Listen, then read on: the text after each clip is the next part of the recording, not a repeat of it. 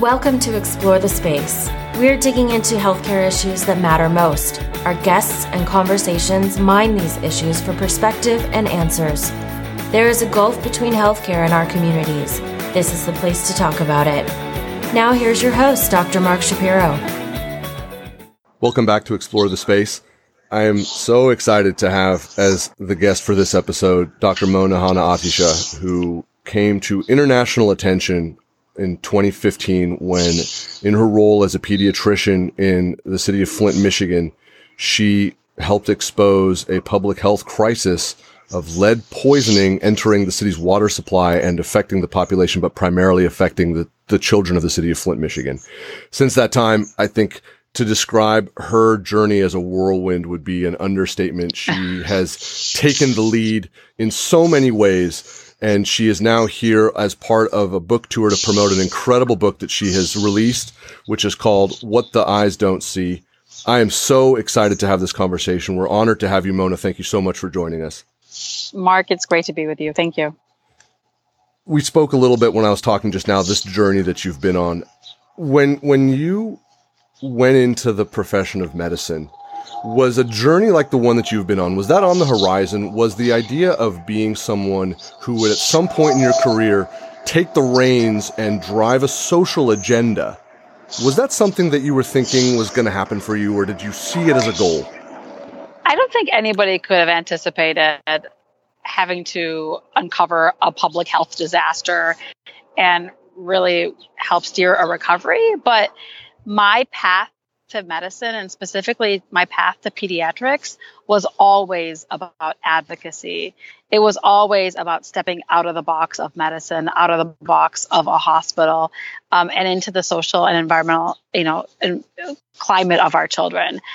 So that was always part of my job, and that's how I was trained. As a pediatrician, I was trained to use my voice, especially for our children. I was trained to talk to media. I was trained to meet with legislators. So I was fortunate to have that training that really helped prepare me to do what I did and continue to do in Flint. The work that you've done has been well documented, and obviously writing a book seems like the culmination of a natural, well, not even the culmination, right? Just the next natural step in the journey. When you put the book together, is that what it felt like, or did you feel like it was a fait accompli, or did it feel like this is absolutely, I'm going to keep pushing the agenda with the book? Where does this book, the success of the book, the incredible response to the book, where does that all fit in? Yeah. So, I never, as I pursued my path in medicine, I never set out to write a book. Yeah. But then again, I never thought I'd uncover a crisis. So I have been blessed and privileged to have been given a megaphone, since this crisis. And I have been using that megaphone to not only improve the health and outcomes of Flint children, but to take it a step bigger. This book is not just about Flint. This book is about kids everywhere and what we owe children everywhere in America. So I am going to continue using this larger platform I have as long as I can to continue advocating for children. So I was looking at the book and thinking about the book and thinking about this conversation. I've been looking forward to it for such a long time and trying to put all this together, because your journey as a doctor in this role, I would describe, and feel free to push back, but I would describe as an atypical one for a physician. And yeah. There was a New York Times book review, and in that review, you're described as, and I quote, a renegade and a detective. And those two words, I've sat with them, and I've thought about that physician as detective, yes, absolutely. Yeah, that's exactly how we're trained. Right. Physician as renegade. We are not trained to be renegades. Medical training is fall in line, respect the hierarchy, here's the process, here's the way we think, that we are formed, and then we kind of come out fully formed. I want to start with the detective piece, though. I want to start specifically around thinking about lead poisoning, right? When we think about how physicians process information, lead poisoning in the first world, that should be way down on what you and I would refer to as our differential diagnosis. When we're thinking about potential causes of disease, lead poisoning in the United States would not be the first thing to leap to mind. As you're doing this work in the detective role, why did you even think of lead? Yeah, well, you know, lead is something, and this gets at the title of my book, What the Eyes Don't See. Lead is something that we do not see. Right. So it is very difficult to diagnose. And historically, lead poisoning has been so underdiagnosed and underrecognized, even for trained physicians. So lead in water is we don't see that either. It's invisible. But lead is known as a silent pediatric epidemic. I love to trick my medical students and my residents. And you know, my first job as a medical educator, I'm like, how does a child with lead poisoning present? And they'll go through a long list of symptoms. Oh, stomach aches and headaches and problems in school and behavior problems. And the answer is no, they're asymptomatic. And I wish they were. I wish they had, like, they glowed in the dark or had a bright rash. Right. A pathognomonic, you know, like signs and symptoms. Yeah. Like, oh, there's that rash, that's burning under skin. That's scabies. There's that heart murmur. There's the pulsating jugular vein. Exactly. But it has none of that. Yeah. And it's common in environmental health. And when you do see the consequences of lead poisoning, you don't see that for years, if not decades later. And when you do see it presenting, such as learning disabilities or neurologic problems, that consequence is multifactorial. There's lots of other things that can cause those same symptoms. So that is why it has eluded physicians for a long time. And that is why there hasn't been a lot of efforts at, not only diagnosing, but preventing, because it's something that we are often blinded to. And as a pediatrician, especially as a pediatrician who formerly worked in Detroit and Flint, and these are hot pockets of lead exposure. Flint had lead exposure before this water crisis, just like many of our urban underserved children in Detroit and Chicago and Philadelphia and DC. These communities continue to suffer from disparities of lead exposure. So I have taken care of dozens, if not hundreds, of children with lead exposure and elevated lead levels. And in all of my training and in my unique background of having an environmental health background and an additional public health degree, and when I ran through my differential of what could be causing this child's lead exposure, never before this water crisis did I even consider lead in water. And that gets to another meaning of the title, which is what was drilled to me when I was a pediatric resident. The eyes don't see what the mind doesn't know. Yeah. And I never knew. Oh, I didn't even knew we had lead in our plumbing before this. Like, I was completely blind to that. And we'd take care of patients. I'm like, do you have lead paint? Do you have lead soil? Are you playing with imported toys? Is there foreign pottery? Like, you'd run through a list and do home investigations, and that was never even considered. So this book is all about our need to open our eyes, to broaden our differential, so to speak, in medicine, but to be aware of the, by and large, the people and the problems and the places that we choose not to see. But in medicine, it has additional nuances. The leap that you made in recognizing lead exposure and realizing it's in the water, and then realizing that the water is obviously that's ubiquitous. That's everyone. That's everything. Yeah. To extend that and recognize this is now a public health issue, right? Physicians, we are good at teasing out and getting to that endpoint, but we're not always good at the part where I think, as you're described in the New York Times review, doing what might be perceived as being a renegade. We might not be good at necessarily speaking up and saying, you know what, this isn't just one person with X. This could be a lot of people with X, and we need to look a lot harder. It's a real challenge. And this is the part where your journey to be able to do that renegade-like work, was that a part of your training? When I think back on the training that I had and the way that most physicians practice, I don't know that it would be instinctive to say, let's get ready to speak truth to power and push against a municipal authority or a larger one. Where was your journey in being able to pull that lever? Yeah, so I think it came from many places, but I was really very fortunate to have had public health training. So I do have a master's in public health and health policy. So I've taken classes in epidemiology and environmental health and biostatistics. And so then another lesson of the story is that we need more, and it is increasing so, but more public health integration. So much, in my new doc start, in July. So they just started, July 1st is a big day. Absolutely. 1st, yeah, absolutely. So, I congratulate them. Congrats. You're this new doctor. You're going to take care of patients.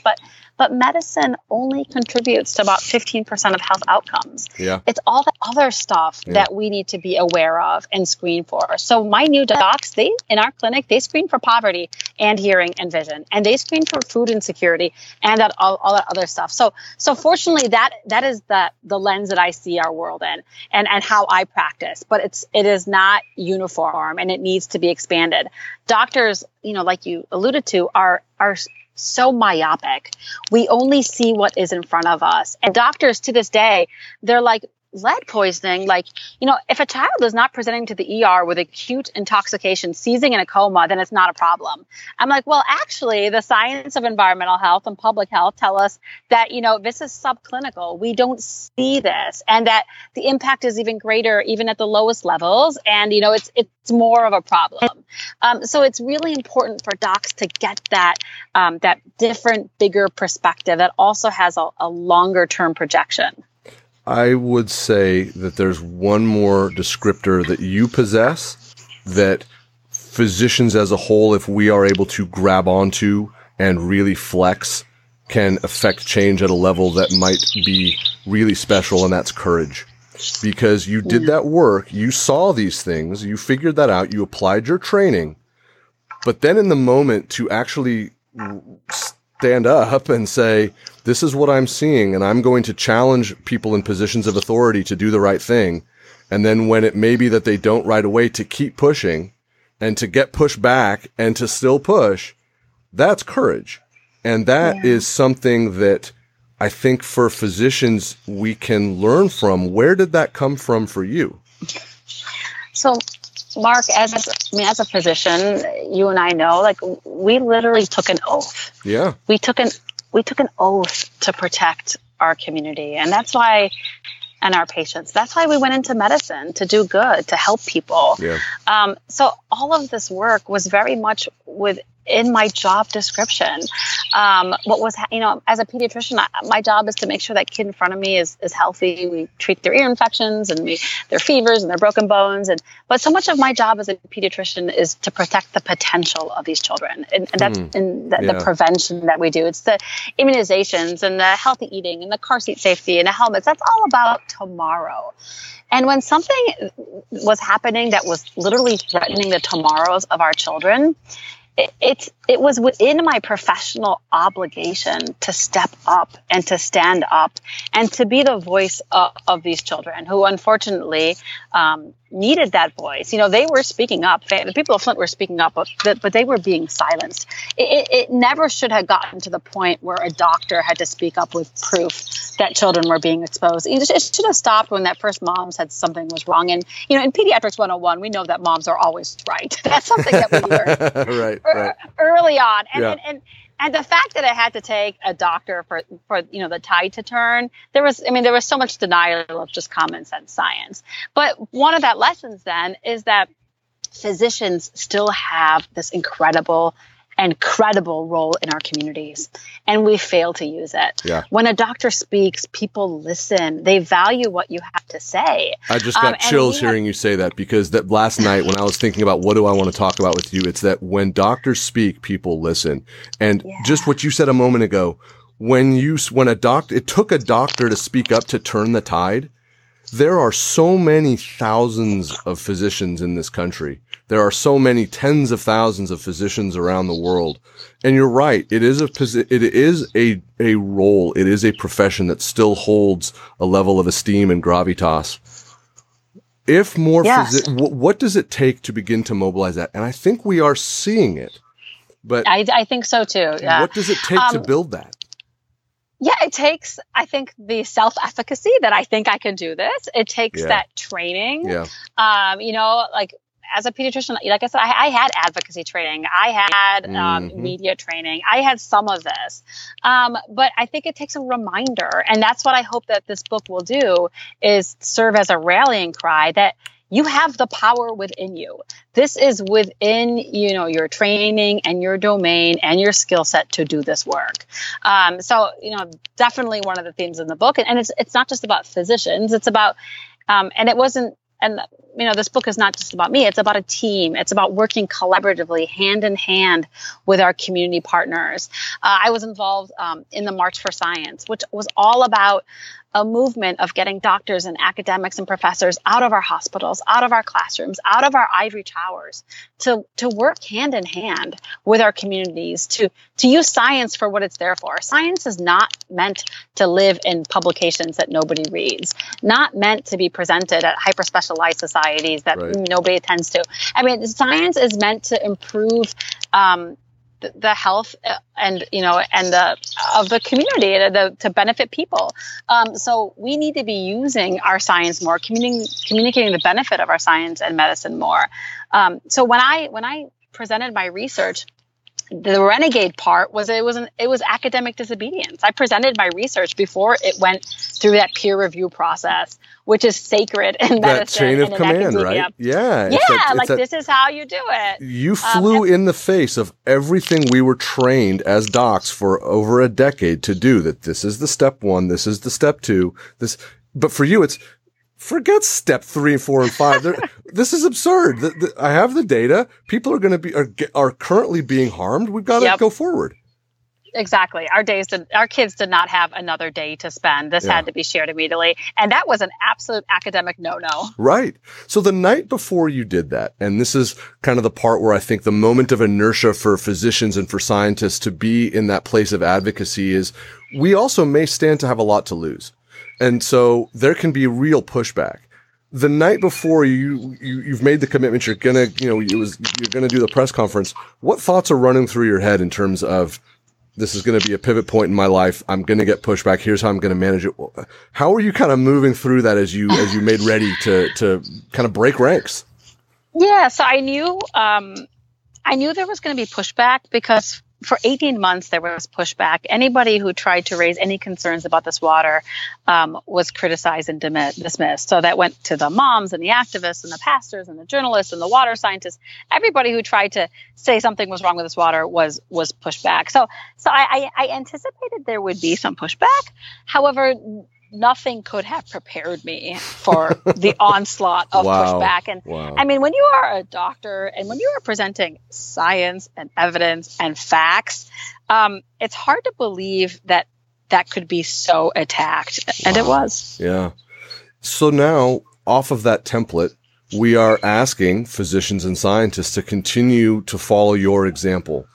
If you were to kind of describe a tool set of how to manage that pushback, how to stand behind the work that you've done, you know, what tools are there for the next Dr. Mona who makes a discovery or the next person who really wants to push an agenda that they feel like is right, but they know that they're going to take some punches. What are the tools that they need to be equipped with?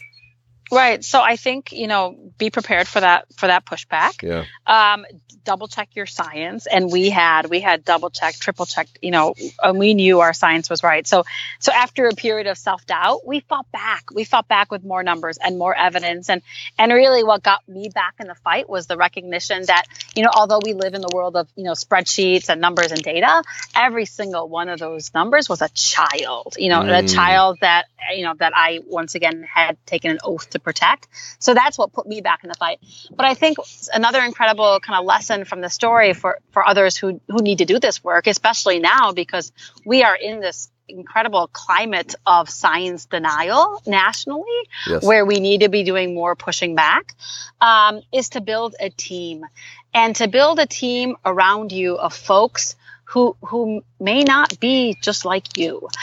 So my team were like, you know, I used to think before this that like pediatricians pretty much had a monopoly on caring for children. Like who else, like in my very like bubble of pediatrics, who else cares about kids more than pediatricians?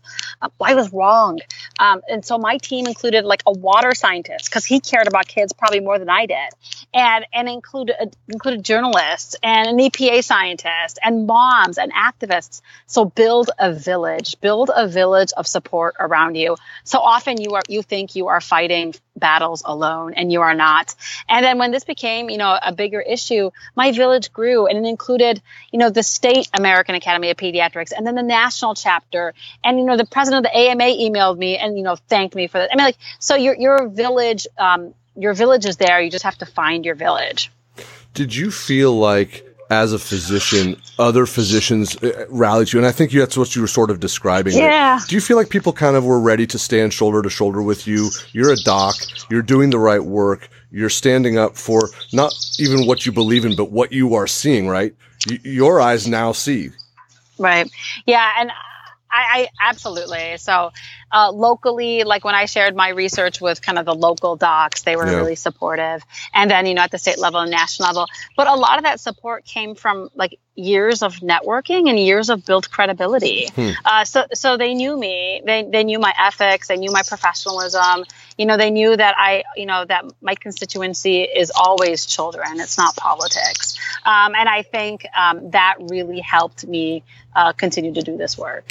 What would be the future state if a percentage, and I wouldn't even hazard a guess, of physicians in the United States use the skill set that you just described, whether it was for a social program, whether it was for an acute medical issue like you identified, whether it was for something political?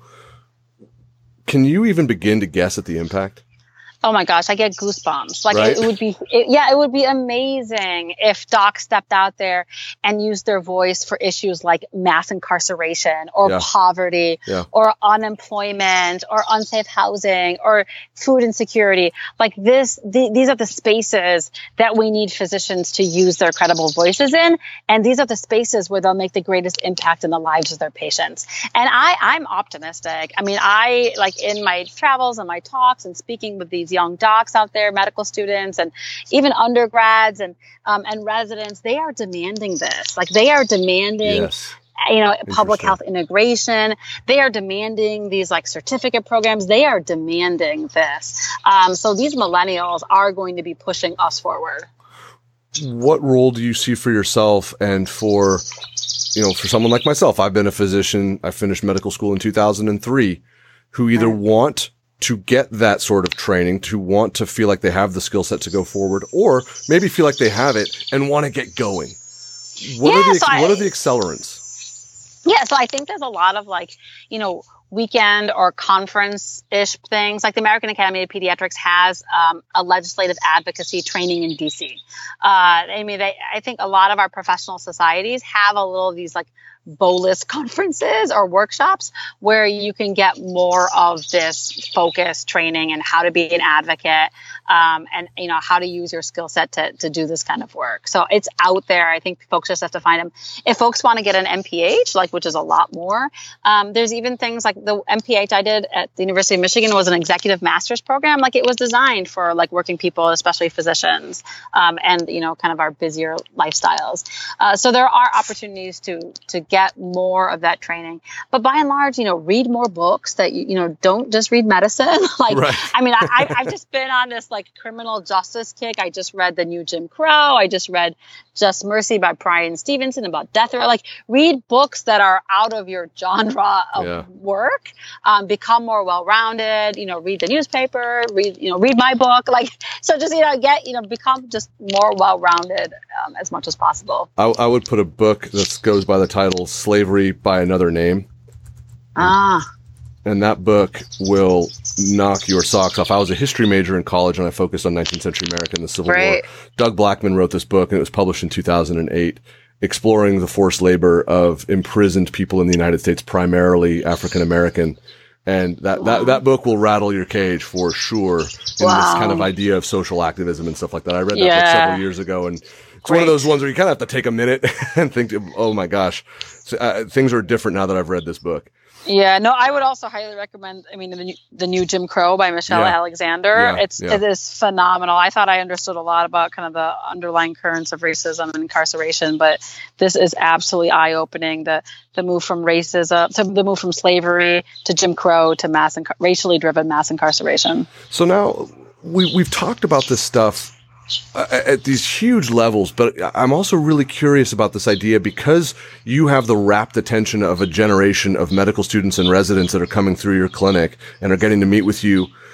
What does this all fit into at the bedside? When you're sitting next to a patient in the clinic or in the hospital and you're on teaching rounds, where does this idea of activism, of being a renegade, but also using your skills to learn how to be a medical detective, how are you fitting this all in so that the folks that are coming in that are right next to you when you're on your clinical rotations, that you're really scaling up, that they're getting these lessons from you directly?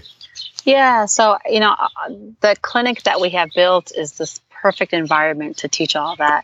So our pediatric clinic, which sees most of our Flint kids, is actually on the second floor of a farmer's market. It's the only clinic of its kind. That's great. And, you know, before the move to this clinic, I would tell my patients, oh, you need to eat avocados and kale and what have you. And they would just stare at me like, where am I going to get that? We have no grocery stores in Flint, and there's no transportation options. So we made the conscious decision to the environmental move to a place where children can get good food. So now in our clinic, every single kid, no matter if they're there for an ear infection or a well baby visit, gets a prescription for healthy eating, and they fill it downstairs in the farmers markets and includes a $15 voucher for fruits and veggies. Our clinic is also across the street from the central bus stop, and transportation is the biggest barrier to our patients' care. So we made sure we moved our place where people can get to it. We have an integrated social worker. We have a WIC office there. We have an integrated dietitian, breastfeeding service, mental health services. So we have tried to create this teaching clinic that embodies everything around the social determinants of health and how to address them. And it's become even more so now in response to the crisis, where we also sign people up, for example, for our Flint registry, and we give them the early literacy resources and do everything else that these Flint kids need even more. It's just amazing to hear the way the things that we know people need, centralizing them like that. That's just, it's so smart. It seems so obvious, but yet you're right out on the sharp edge with doing it. Of course, every clinic should be close to a place where you can get fresh food. And of course you should be close to a bus stop, but that's not normal yet. No, it's not. And it needs to be. And hopefully, you know, and we weren't the first folks to do a lot of the other stuff, but we hope it will continue to grow, and that people continue to recognize the incredible role of the non-medical things in the outcomes of our, especially our children.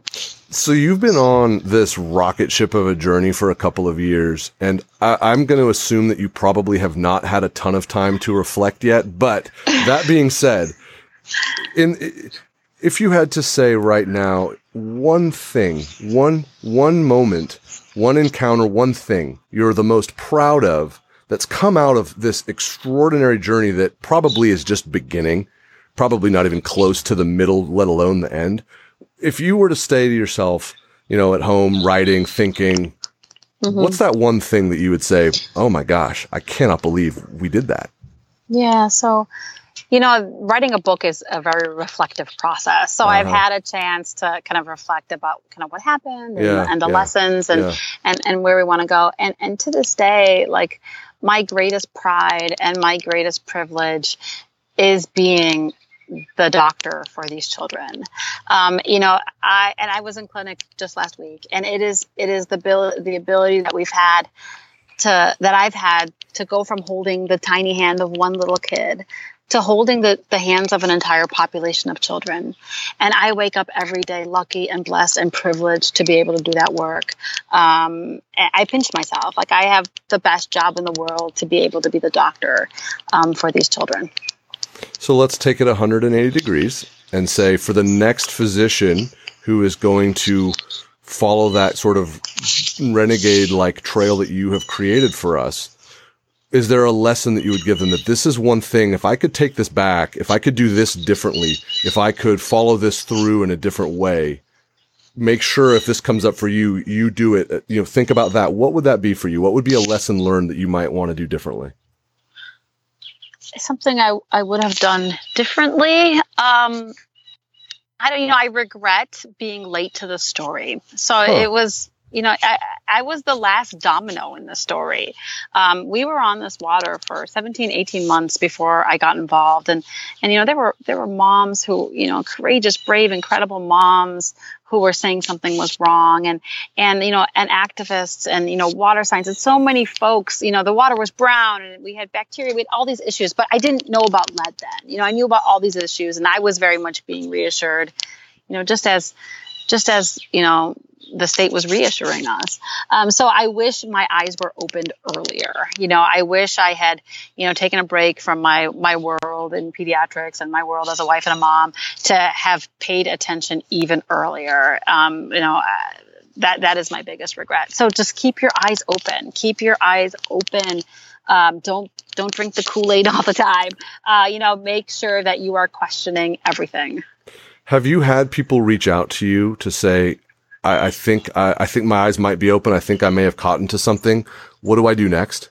Yeah, you know, I spend a lot of my time, especially now that the book's been out and all the speaking, with people sharing other issues, you know, either in Michigan or really all over the nation. It may be at water issues, be it lead issues, be it environmental injustice issues, you know, personal health issues. And I try to help folks as much as I can. But, I direct them as well to find their village, to find the other folks in their community that, you know, that can help them and be part of their team. What's going to be the next step in your journey? If you're going to look forward, you're going to take your detective skills again and say, all right, here's what's coming next. You're going to finish your book tour. What's coming up next? What's the next 6, 12, 18 months for you going to look like? Yeah. So, our work is just beginning in Flint. We have massive projects that are underway to mitigate the impact of this crisis, from this Flint registry to the early education resources, literacy, healthcare, nutrition. We have so much awesomeness that is happening right now in the city. So my work is committed to the Flint kids, at least for the next few years. We stand in awe of what you're doing and what you're going to continue to do. I think it is in all of us. This is all of our jobs.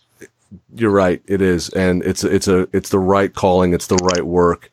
I feel differently about the work that I do, having spoken with you. And I think that a lot of other people hopefully will feel the same way, because no one that practices medicine is either in a context where there's nothing going on or exempt from the responsibility. Because like you say, we did take an oath, and there is a charge to do this work. You bet. Thank you for setting that standard for us. It's important. You know, it's not necessarily instinctive for people in medicine, and you're helping to change that model for not just physicians, but for people who know them, to remind them you carry a big microphone, but there's responsibility with that. Yep. Turn it on. Yep. This has just been an extraordinary conversation, and I think all of us are going to be thrilled to keep watching you work and to hopefully follow on the path that you've started to blaze. Thank you. I appreciate it. Thanks all of you for listening. Please share this episode. This has been an extraordinary conversation. Leave us a rating and a review. Really helps the show out. Please email me if you have any questions or other topics you want to hear about, and we will be back soon with more. Thank you for listening to Explore the Space. Visit us on our website, explorethespaceshow.com, and please subscribe to our podcast on iTunes. Follow us on Twitter @ETS Show, and you can email Dr. Shapiro by writing to mark@explorethespaceshow.com.